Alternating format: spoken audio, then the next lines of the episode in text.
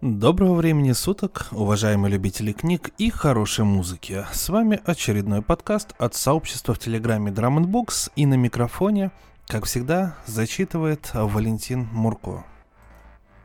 Несмотря на то, что меня крайне увлек архив журнала «Энергия», произведение из которого я зачитывал на предыдущих выпусках и еще, естественно, буду зачитывать, пока его весь не перечитаю.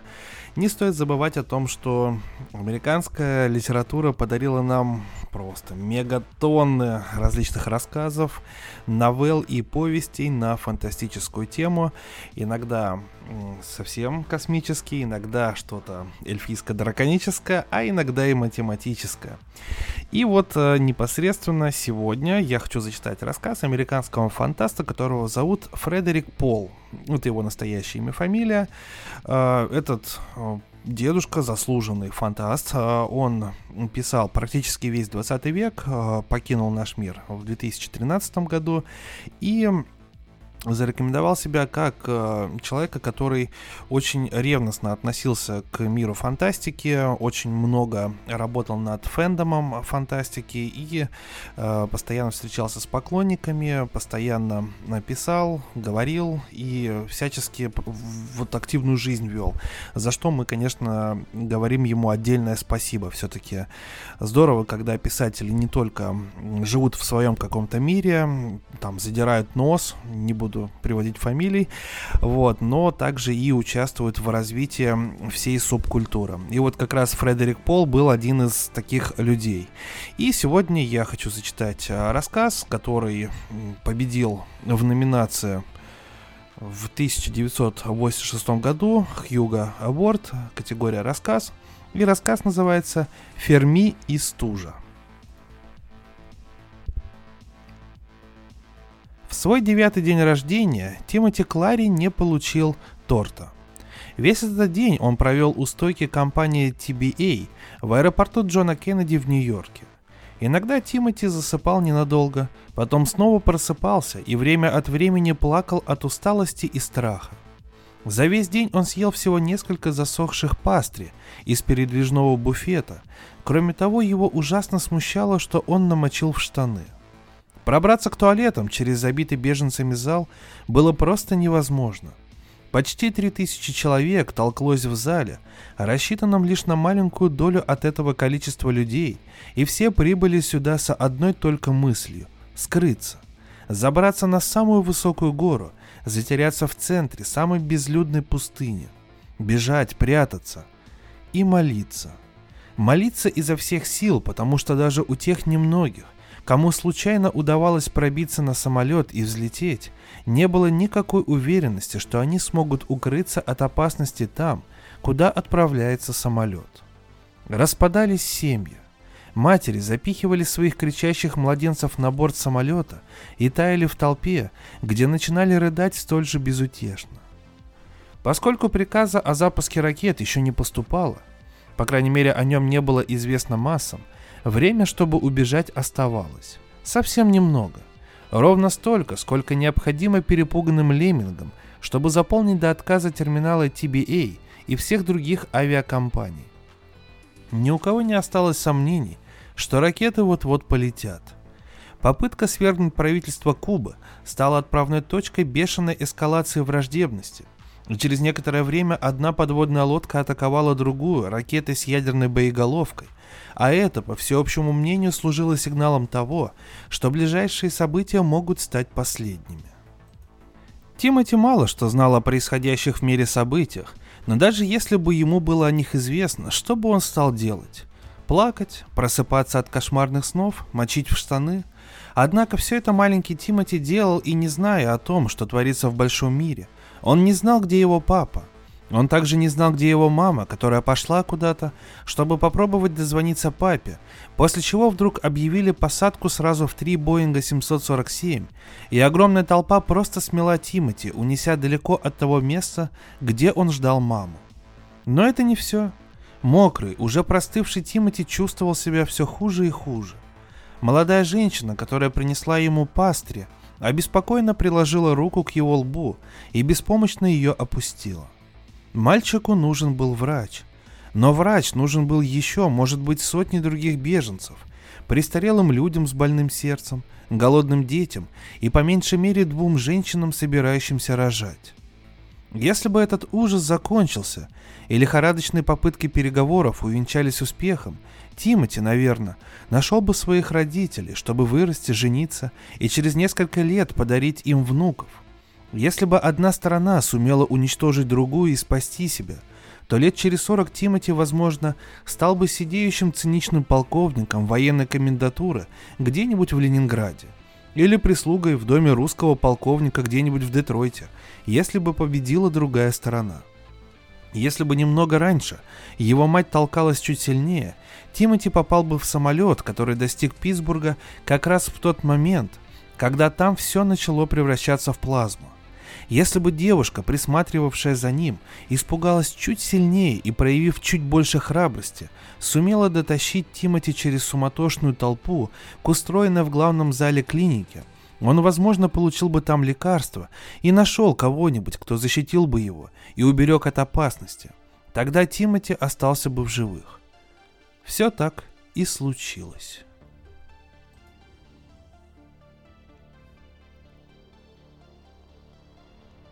Поскольку Гарри Малиберт собирался в Портсмут на семинар британского межпланетного общества, он находился уже в посольском клубе аэропорта и подтягивал мартини, когда телевизор в углу бара, до того момента никого не интересовавший, вдруг привлек всеобщее внимание.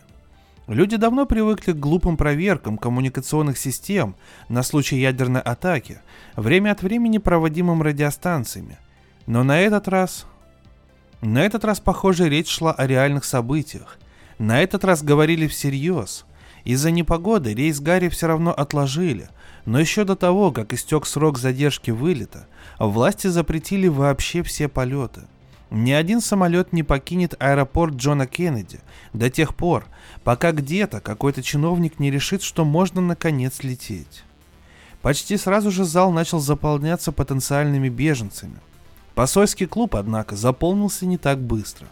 В течение трех часов Стюарт из наземной службы аэропорта решительно поворачивал от дверей любого, кто не мог предъявить маленькую красную карточку, свидетельствующую о принадлежности к клубу, но когда в других залах иссякли запасы продовольствия и спиртного, начальник аэропорта приказал открыть двери для всех. Давка снаружи от этого не стала меньше, зато прибавилось толчаи внутри. Добровольный докторский комитет тут же реквизировал большую часть клуба под размещение заболевших и покалеченных давкой, а люди вроде Малиберта оказались втиснутыми в маленький закуток бара – там его и узнал один из членов администрации аэропорта, который заказывал джин с тоником. Скорее, видимо, ради калорий, чем ради градусов. «Вы Гарри Малиберт», — сказал он. «Я однажды был на вашей лекции в Нордлуэстерне». Малиберт кивнул. Обычно, когда кто-то обращался к нему подобным образом, он вежливо отвечал «Надеюсь, вам понравилось». Но на этот раз нормальная вежливость как-то не казалась уместной, нормальной. Вы тогда показывали слайды о Ресиба. Вспоминая, произнес мужчина. И говорили, что этот радиотелескоп способен передать сообщение прямо до туманности Андромеда на целых 2 миллиона световых лет, если только там окажется такой же хороший принимающий радиотелескоп. А вы неплохо все запомнили. Удивленно сказал Малиберт. Вы произвели сильное впечатление, доктор Малиберт. Мужчина взглянул на часы, секунду подумал Потом выпил еще. Это замечательная идея – использовать большие телескопы для поиска сигналов других цивилизаций. Может быть, мы кого-нибудь услышим, может, установим контакт и уже не будем одни во Вселенной. Вы заставили меня задуматься, почему к нам до сих пор никто не прилетел, и мы до сих пор не получили ни от кого весточки. Хотя теперь... Добавил он с горечью, взглянув на выстроенные в ряд охраняемые самолеты снаружи. Возможно, уже понятно почему. Малиберт смотрел, как он удаляется, и сердце его наливалось тяжестью. Занятие, которому он посвятил всю свою профессиональную жизнь, поиск инопланетного разума, потеряло, похоже, всякий смысл. Если упадут бомбы, а все говорят, что они вот-вот должны упасть, тогда поиск инопланетного разума очень долго никого не будет интересовать, если вообще будет. В углу бара вдруг загомонили. Малиберт обернулся и, облокотившись о стойку, взглянул на телевизор. Кадр с надписью «Пожалуйста, ждите сообщений» исчез, и вместо него на экране появилось изображение молодой темнолицей женщины с напомаженными волосами. Дрожащим голосом она зачитала сводку новостей. Президент подтвердил, что против США началась ядерная атака. Над Арктикой обнаружены приближающиеся ракеты. Всем приказано искать укрытие и оставаться там до получения дальнейших инструкций. Да, все кончено. Подумал Малиберт. По крайней мере, на очень долгий срок. Удивительно было то, что новости о начале войны ничего не изменили. Никто не закричал, не впал в истерику. Искать укрытие в аэропорту Джона Кеннеди просто не имело смысла. Никакого убежища, за исключением стен самого здания, здесь не было. Малиберт ясно представил себе необычную в аэродинамическом отношении форму крыши аэропорта и понял, что любой взрыв, произошедший неподалеку, снесет ее начисто и швырнет через залив – а вместе с ней, возможно, и множество людей. Но деваться было некуда. Передвижные группы телеоператоров все еще работали, одному богу известно зачем. Телевизор показывал толпы на Таймс-сквер и в Нью-Йорке, застывшие автомобили в заторе на мосту Джорджа Вашингтона, водители, бросающих свои машины и бегущих к берегу в сторону Джерси. Больше сотни людей вытягивали шеи, пытаясь через голову разглядеть экран – но все молчали, лишь изредка кто-нибудь называл знакомую улицу или здание. Потом раздался властный голос. «Я прошу всех подвинуться. Нам нужно место. И кто-нибудь, помогите нам с пациентами». Это, по крайней мере, могло принести какую-то пользу. Малиберт сразу же вызвался, и ему поручили маленького мальчика. Тот стучал зубами от холода, но лоб его горел. «Ему дали тетрациклин», — сказал врач. Если сумеете, нужно поменять, хорошо? С ним все будет в порядке, если... Если с нами все будет в порядке, подумал Малиберт, заканчивая за врача предложение. Что значит поменять? Ответа на вопрос не потребовалось, когда Малиберт обнаружил, что у мальчишки мокрые штаны, и по запаху понял, в чем дело. Он осторожно положил его в широкое кожаное кресло и снял намокшие джинсы и трусы. Разумеется, смены белья вместе с мальчиком ему не вручили. Малиберт решил проблему, достав из кейса свои собственные спортивные трусы, конечно же большие, но поскольку предполагалось, что они должны сидеть на человеке плотно и в обтяжку, трусы не свалились, когда он натянул их на мальчишку чуть ли не до подмышек. Затем Малиберт разыскал ворох бумажных полотенец и, как сумел, отжал джинсы. Не очень успешно. Тогда он, скорчив физиономию, расстелил джинсы на стуле у бара и сел на них, пытаясь высушить теплом своего тела. Через 10 минут он надел их на мальчика, но джинсы были еще слегка влажны. По телевизору передали, что прекратилась трансляция из Сан-Франциско. Малиберт заметил, как сквозь толпу к нему пробирается тот самый мужчина из администрации аэропорта. Началось сказал он, качая головой. Мужчина оглянулся вокруг, потом наклонился к Малиберту. «Я могу вас вытащить отсюда», – прошептал он. «Сейчас загружается исландский ДС-8. Никакого объявления не будет. Если объявить, его просто сомнут. Для вас, доктор Малиберт, есть место». Малиберта словно ударило током. Он задрожал и, сам не зная почему, спросил. «Могу я вместо себя посадить мальчика?» «Возьмите его с собой», — несколько раздраженно ответил мужчина. «Я не знал, что у вас есть сын. У меня нет сына», — сказал Малиберт, но очень тихо. Когда они оказались в самолете, он посадил мальчишку на колени и обнял так нежно, словно держал собственного ребенка. Если в посольском клубе аэропорта Джона Кеннеди паники не было, то во всем остальном мире ее хватало. В городах самых сильных государств мира люди прекрасно понимали, что их жизни в опасности. Все, что они делали, могло оказаться тщетным, но что-то делать было нужно. Что угодно. Бежать, прятаться, окапываться, запасаться продуктами, молиться. Городские жители пытались выбраться из метрополиса в безопасность открытых просторов. Фермеры и жители пригородов, наоборот, рвались в более крепкие, по их мнению, более безопасные здания городов. И упали ракеты. Бомбы, что сожгли Хиросиму и Нагасаки, были словно спички по сравнению с термоядерными вспышками, унесшими в те первые часы 80 миллионов жизней. Бушующие пожары фонтанами взвились над сотнями городов. Ветры скоростью до 300 км в час подхватывали машины, людей, обломки зданий, и все это пеплом поднималось в небо. Мелкие капли расплавленного камня и пыль зависли в воздухе. Небо потемнело. Затем оно стало еще темнее. Когда исландский самолет приземлился в аэропорту Кеблавик, Малиберт вынес мальчика на руках и по крытому проходу направился к стойке с табличкой «Иммиграция». Здесь собралась самая длинная очередь, поскольку у большинства пассажиров вообще не оказалось паспортов. К тому времени, когда подошла очередь Малиберта, женщина за стойкой уже устала выписывать временное разрешение на въезд в страну. «Это мой сын», — солгал Малиберт. «Его паспорт у моей жены, но я не знаю, где моя жена». Женщина утомленно кивнула, сморщила губы, взглянула на дверь, за которой потея подписывал документы ее начальник. Потом пожала плечами и пропустила их. Малиберт подвел мальчика к двери с надписью «Стиртлинг», что, видимо, по-исландски означало «туалет», и с облегчением заметил, что Тимати, по крайней мере, может стоять на ногах, пока справляет нужду, хотя глаза его так и оставались полузакрытыми. Лоб у него по-прежнему горел. Малиберт молился, чтобы в Рейкьявике нашелся для него доктор.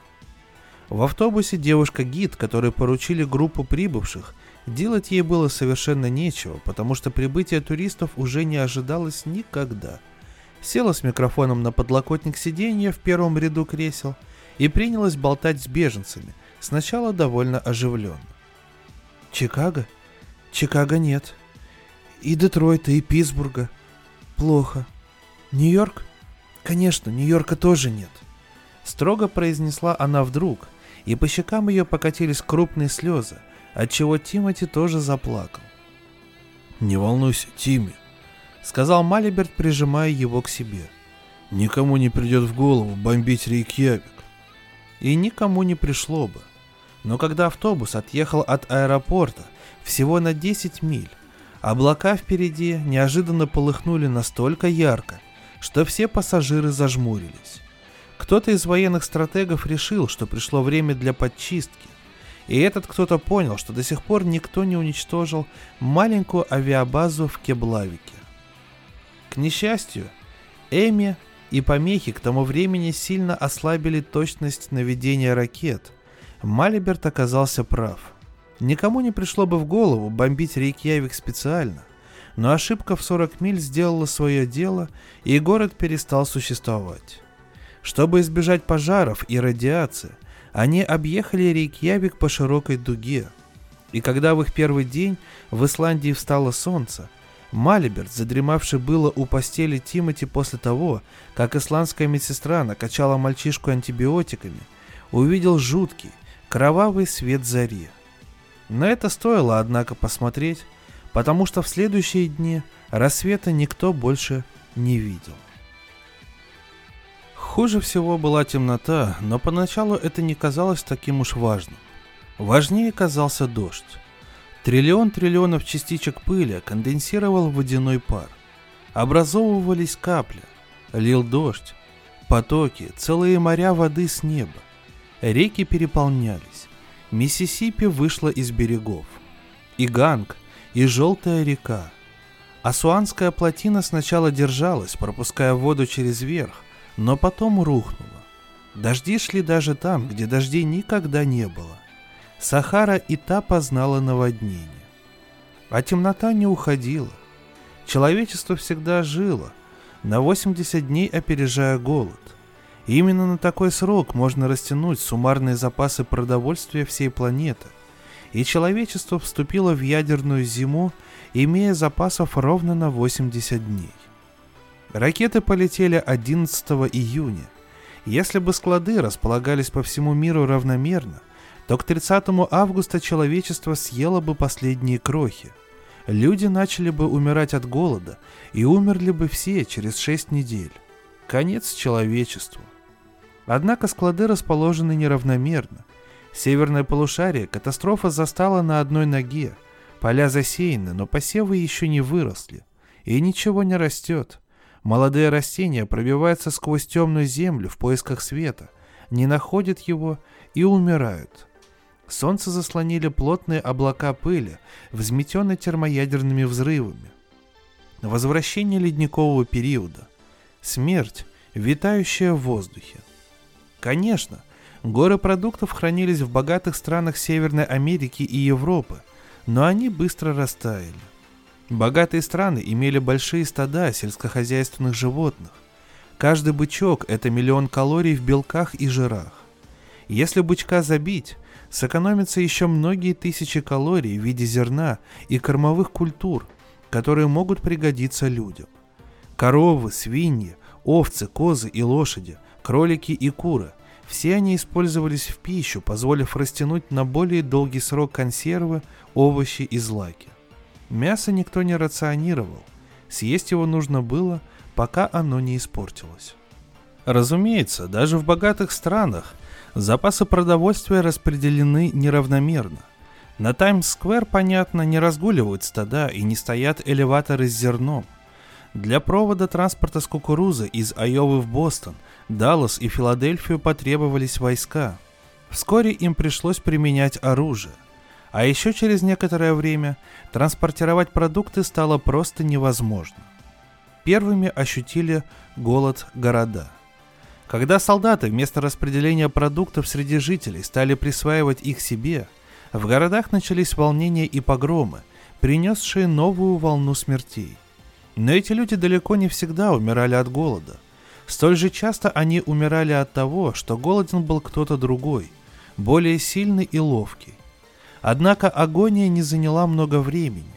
К концу лета застывшие останки городов стали очень похожи друг на друга. В каждом из них выжило, может быть, по нескольку тысяч тощих, замерзающих головорезов, денно и ночно охраняющих свои сокровищницы с консервированной сушеной или замороженной пищей. Все реки мира от истоков до устьев заполнились жидкой грязью, Погибшие деревья и травы перестали удерживать землю своими цепкими корнями, и дожди смывали ее в реки. Зимний мрак вскоре сгустился, а дожди превратились в снегопады. Горы, покрывшиеся льдом, торчали на фоне темного неба, словно призрачные стеклянные пальцы. Те немногие люди, что еще остались в Лондоне, могли теперь ходить через Темзу пешком. Пешком стало возможно ходить через Гудзонов залив – Хуанпу и Миссури. Снежные лавины обрушивались на то, что осталось от Денвера. В стоящих на корню мертвых лесах развелись личинки древоточцев.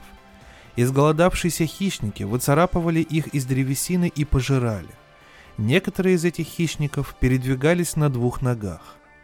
Последние жители Гавайских островов наконец-то возблагодарили судьбу за плодящихся термитов – Типичный западный представитель человечества.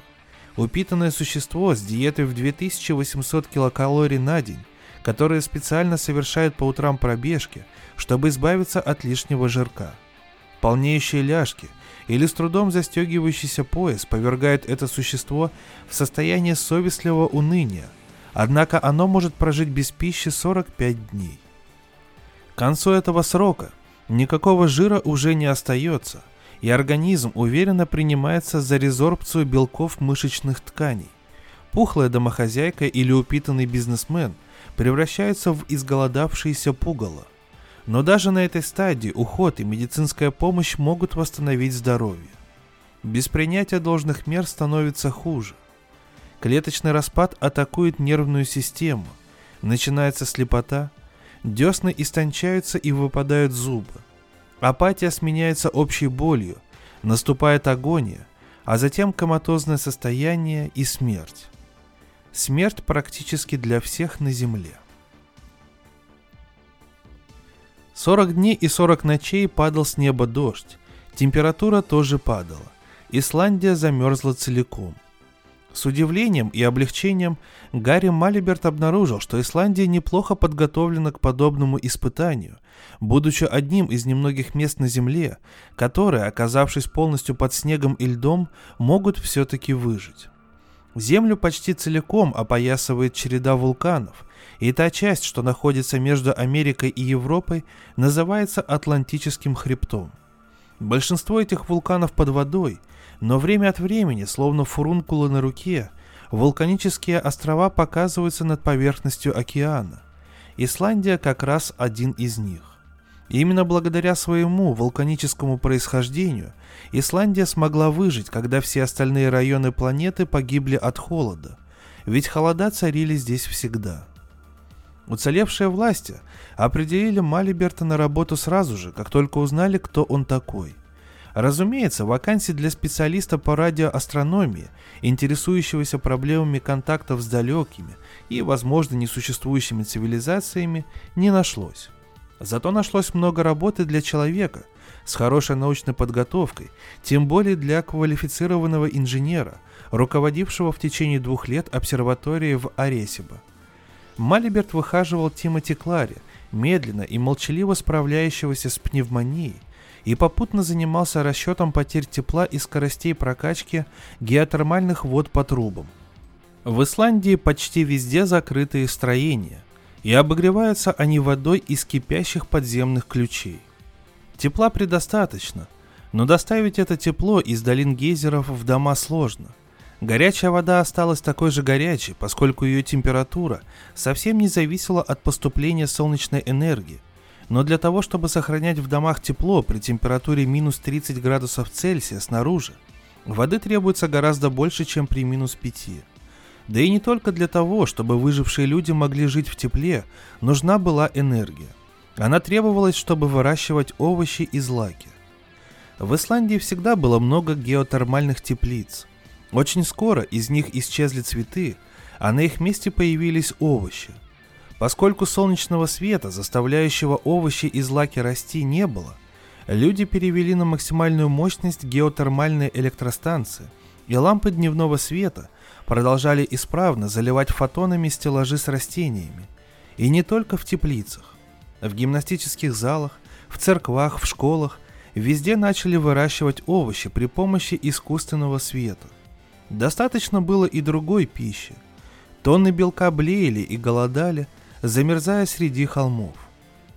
Люди ловили, забивали и свежевали целые стада овец, затем туши замораживали, чтобы они могли храниться до тех пор, пока понадобится. Животных, которые умерли от холода сами, сгребали по сотне штук бульдозерами и оставляли под снегом, Однако на всех геодезических картах места расположения этих куч отмечались очень тщательно. В конце концов, бомбежка Рейкьявика оказалась благословением. Ртов, претендующих на продуктовые запасы острова, стало на полмиллиона меньше. Когда Малиберт не вычислял коэффициенты нагрузки, он руководил работами, не прекращавшимися даже в жуткие морозы. Землекопы, потея от усилий, соединяли в глубоких ледяных норах сжавшуюся от мороза арматуру. Все они терпеливо слушали, когда Малиберт отдавал приказания, те несколько слов по-исландски, которые он знал, практически не помогали ему, но даже землекопы говорили иногда на туристско-английском. Они проверяли свои радиационные счетчики, окидывали взглядом штормовое небо и, возвращаясь к работе, молились. Малиберт сам чуть не зашептал слова молитвы, когда однажды, пытаясь обнаружить похороненное под снегом прибрежное шоссе, он взглянул в сторону моря и увидел серо-белый ледяной торос, который на самом деле оказался вовсе не Торосом. Какое-то неясное пятно двигалось за пределами освещенной зоны. «Белый медведь!» – прошептал начальник ремонтной бригады, и все замерли, пока зверь не скрылся из виду. С того дня они всегда брали с собой винтовки. Когда у Малиберта оставалось время от работы технического советника, не вполне компетентного, занятого проблемой сохранения тепла в Исландии, или от забот, почти некомпетентного, но делающего успехи, приемного отца Тимоти Клари, он пытался вычислить шансы на выживание. Не только их, всего человечества. При огромном объеме суматошно-срочной работы, направленной на спасение оставшихся в живых, исландцы нашли время подумать о будущем и создали исследовательскую группу, в которой, помимо Малиберта, вошли еще несколько человек. Физик из университета в Рейкьявике, уцелевший офицер-снабженец с авиабазы и метеоролог из Лейденского университета, приехавший в Исландию для изучения североатлантических воздушных масс. Они собирались в комнате, где жили Малиберт и Тимати, и обычно, пока велись разговоры, мальчик молча сидел рядом с Малибертом. Больше всего группу интересовала продолжительность жизни, зависших в небе пылевых облаков. Ведь когда-нибудь все взвешенные в воздухе частицы должны выпасть на Землю, и тогда мир может быть возрожден. Если, конечно, выживет достаточное число людей, чтобы выжил род человеческий. Но когда? Никто не мог определить это время с уверенностью.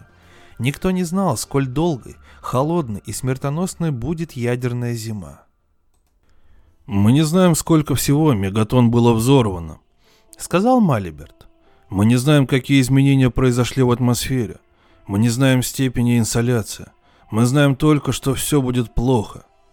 «Все уже плохо», — проворчал Торсит Магнисон, начальник управления общественной безопасности — когда-то это учреждение занималось поимкой преступников, но времена, когда главной угрозой общественной безопасности была преступность, уже прошли. «Будет хуже», — сказал Малиберт. Действительно стало хуже. Холода усилились.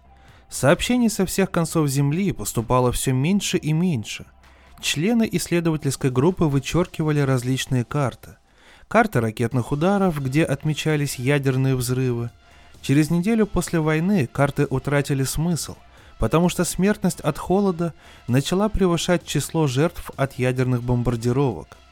Изотермальные карты, базирующиеся на разрозненных сообщениях о погодной обстановке тех мест, откуда они еще поступали, эти карты приходилось обновлять каждый день, по мере того, как линия замерзания продвигалась к экватору.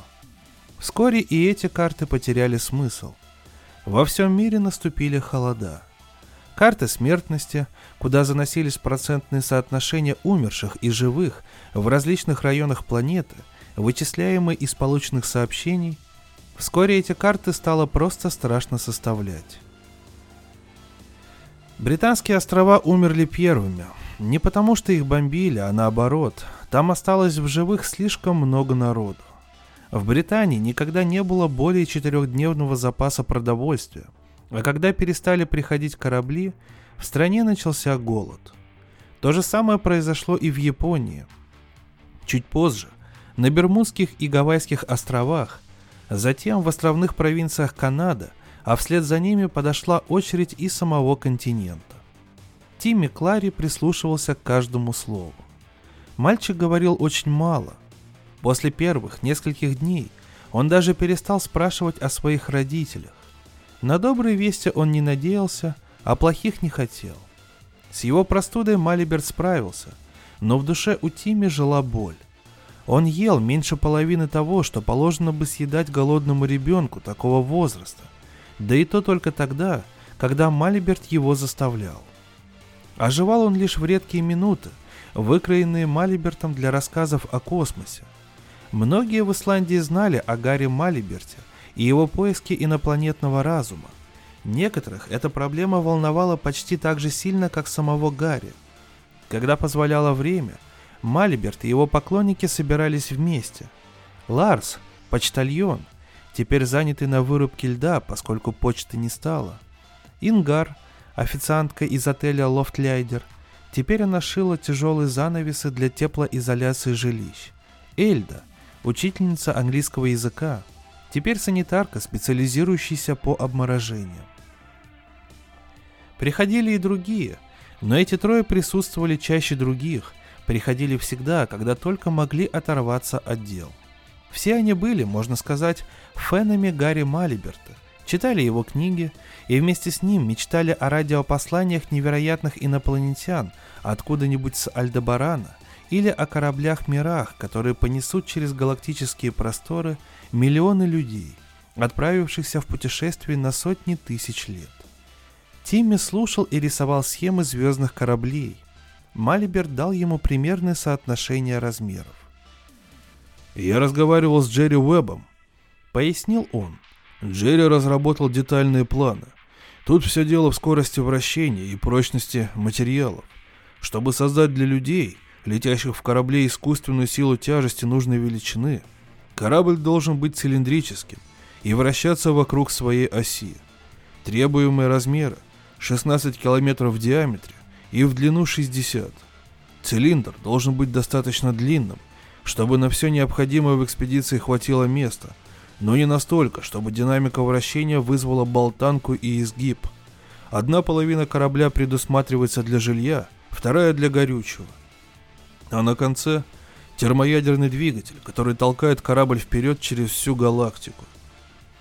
«Термоядерная бомба», — произнес мальчик. «Гарри, а почему они не разрушат корабль?» «Это уже вопрос для конструктора», — честно признался Малиберт. «А я таких подробностей не знаю. Джерри планировал зачитать свой доклад в Порсмуте, отчасти поэтому я туда и собирался». Но, разумеется, теперь уже не будет ни британского межпланетного общества, ни семинара в Портсмуте. «Скоро ленч, Тимми. Ты будешь есть суп, если я его приготовлю?» Обеспокоенно спросила Эльда. Обещал мальчик поесть или нет, она обычно все равно готовила то, что собиралась. Муж Эльда работал бухгалтером в Кеблавике. К несчастью, он остался поработать сверхурочно как раз тогда, когда вторая ракета доделала то, чего не сделала, промахнувшаяся, и у Эльды не стало мужа. От него не осталось ничего, что можно было бы похоронить.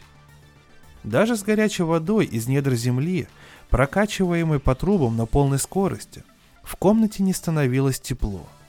Эльда закутала мальчика в одеяло и не отходила от него, пока он не вычерпал ложкой весь суп.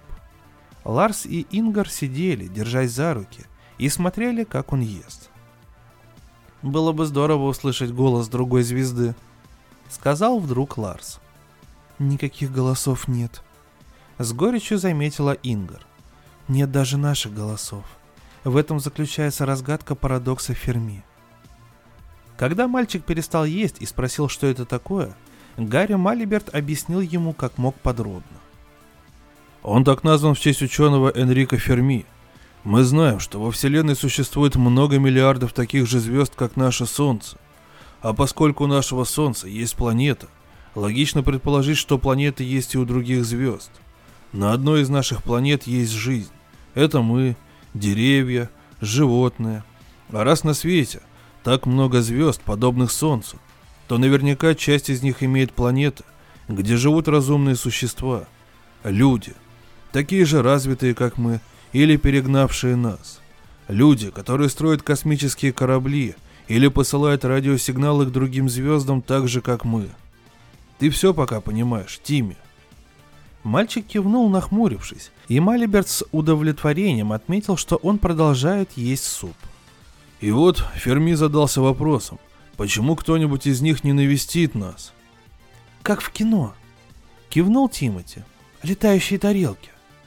В кино выдуманные истории Тимми, как сказки или волшебник страны Оз. Может быть, когда-то нашу планету и посещали существа из космоса, но убедительных доказательств тому нет. Я думаю, что доказательства нашлись бы, если бы они сюда действительно прилетали. Должны найтись. Если таких визитов было много, то хоть один пришелец наверняка выбросил где-нибудь марсианский эквивалент коробки от гамбургеров – или использованную сигнальную вспышку. Мы бы нашли эти вещи и доказали, что они изготовлены не на Земле. Однако такого ни разу не произошло. Поэтому на вопрос доктора Ферми есть только три ответа. Во-первых, кроме нас, жизни во Вселенной нет.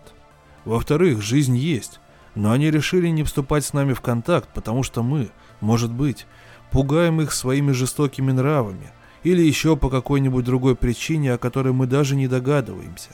А третий ответ? Эльда подала ему знак, но Малиберт покачал головой. Третий ответ таков. Как только люди доходят в своем развитии до того момента, когда они имеют все, чтобы выйти в космос, то есть когда у них появляются такие развитые техника и технологии, как у нас, У них также появляются все эти жуткие бомбы и другое оружие, с которым они уже не в состоянии справиться. Начинается война, и они убивают друг друга еще до того, как по-настоящему вырастут.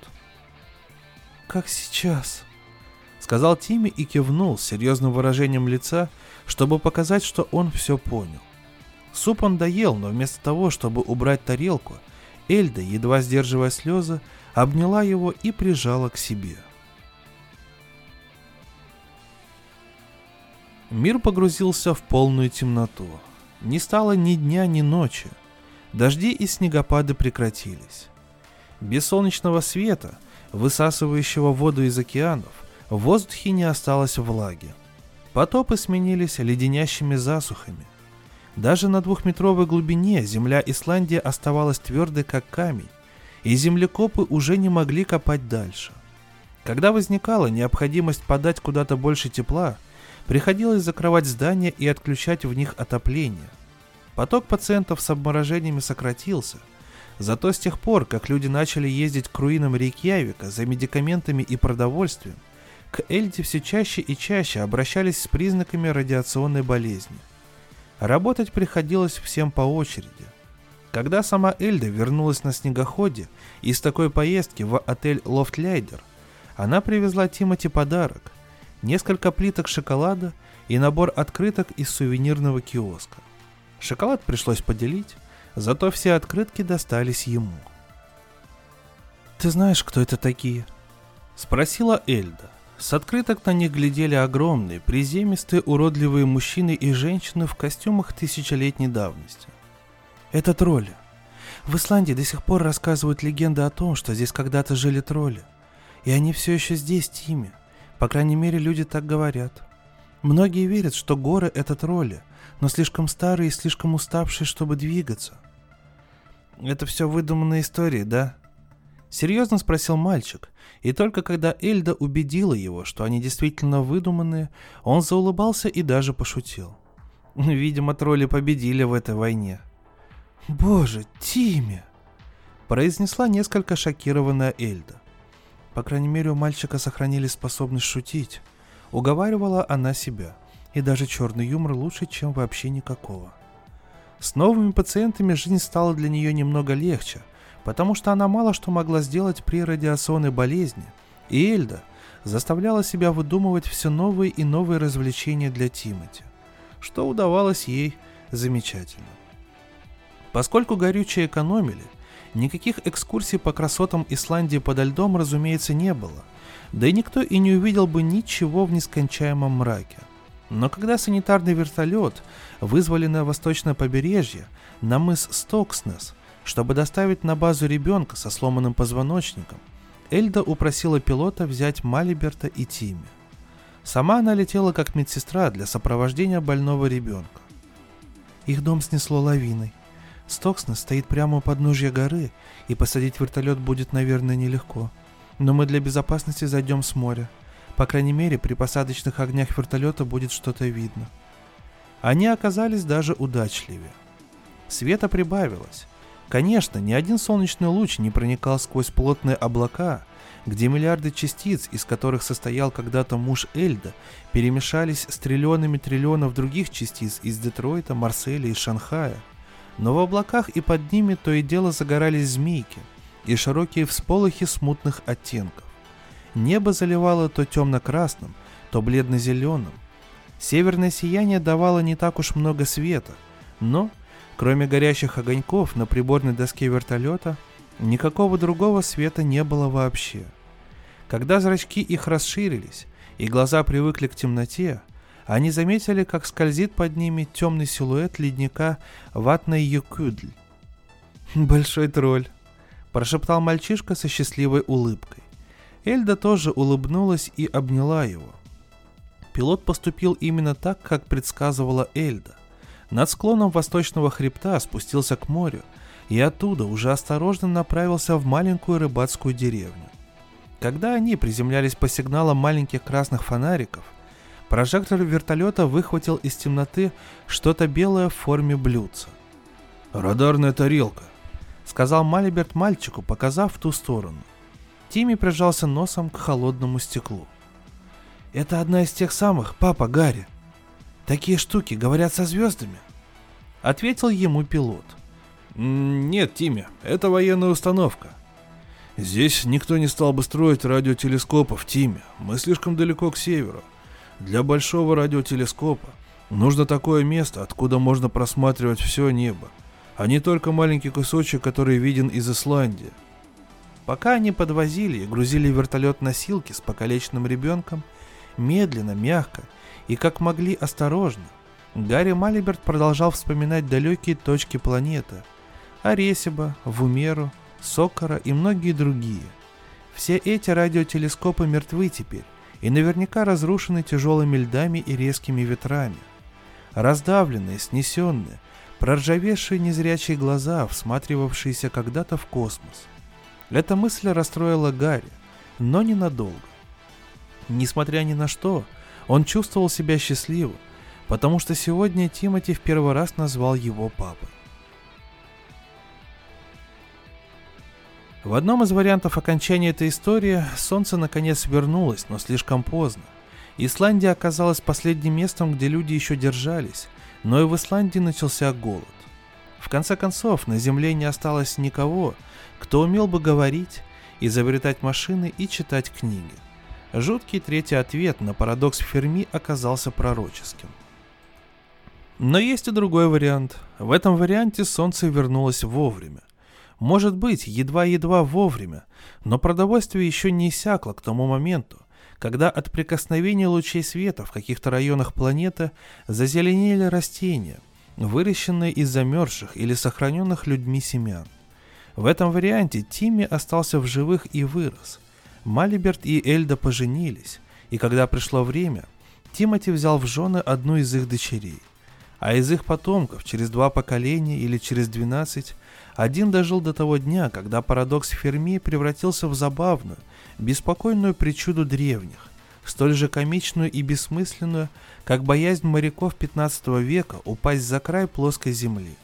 В тот день небеса заговорили, и к нам прибыли, наконец, жители далеких миров. А может быть, настоящее окончание этой истории выглядит по-иному, и в соответствии с ним люди Земли все-таки решили не спорить и не драться друг с другом – чтобы не задушила тьма жизнь на планете.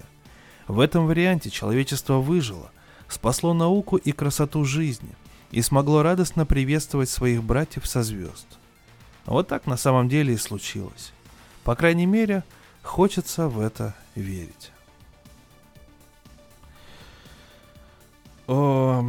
Честно сказать, я обожаю рассказы про ядерные апокалипсисы. Э, есть такой писатель Сергей Тормашев, у него есть, ну, я читал трилогию, а так книжек в серии больше, называется «Древний».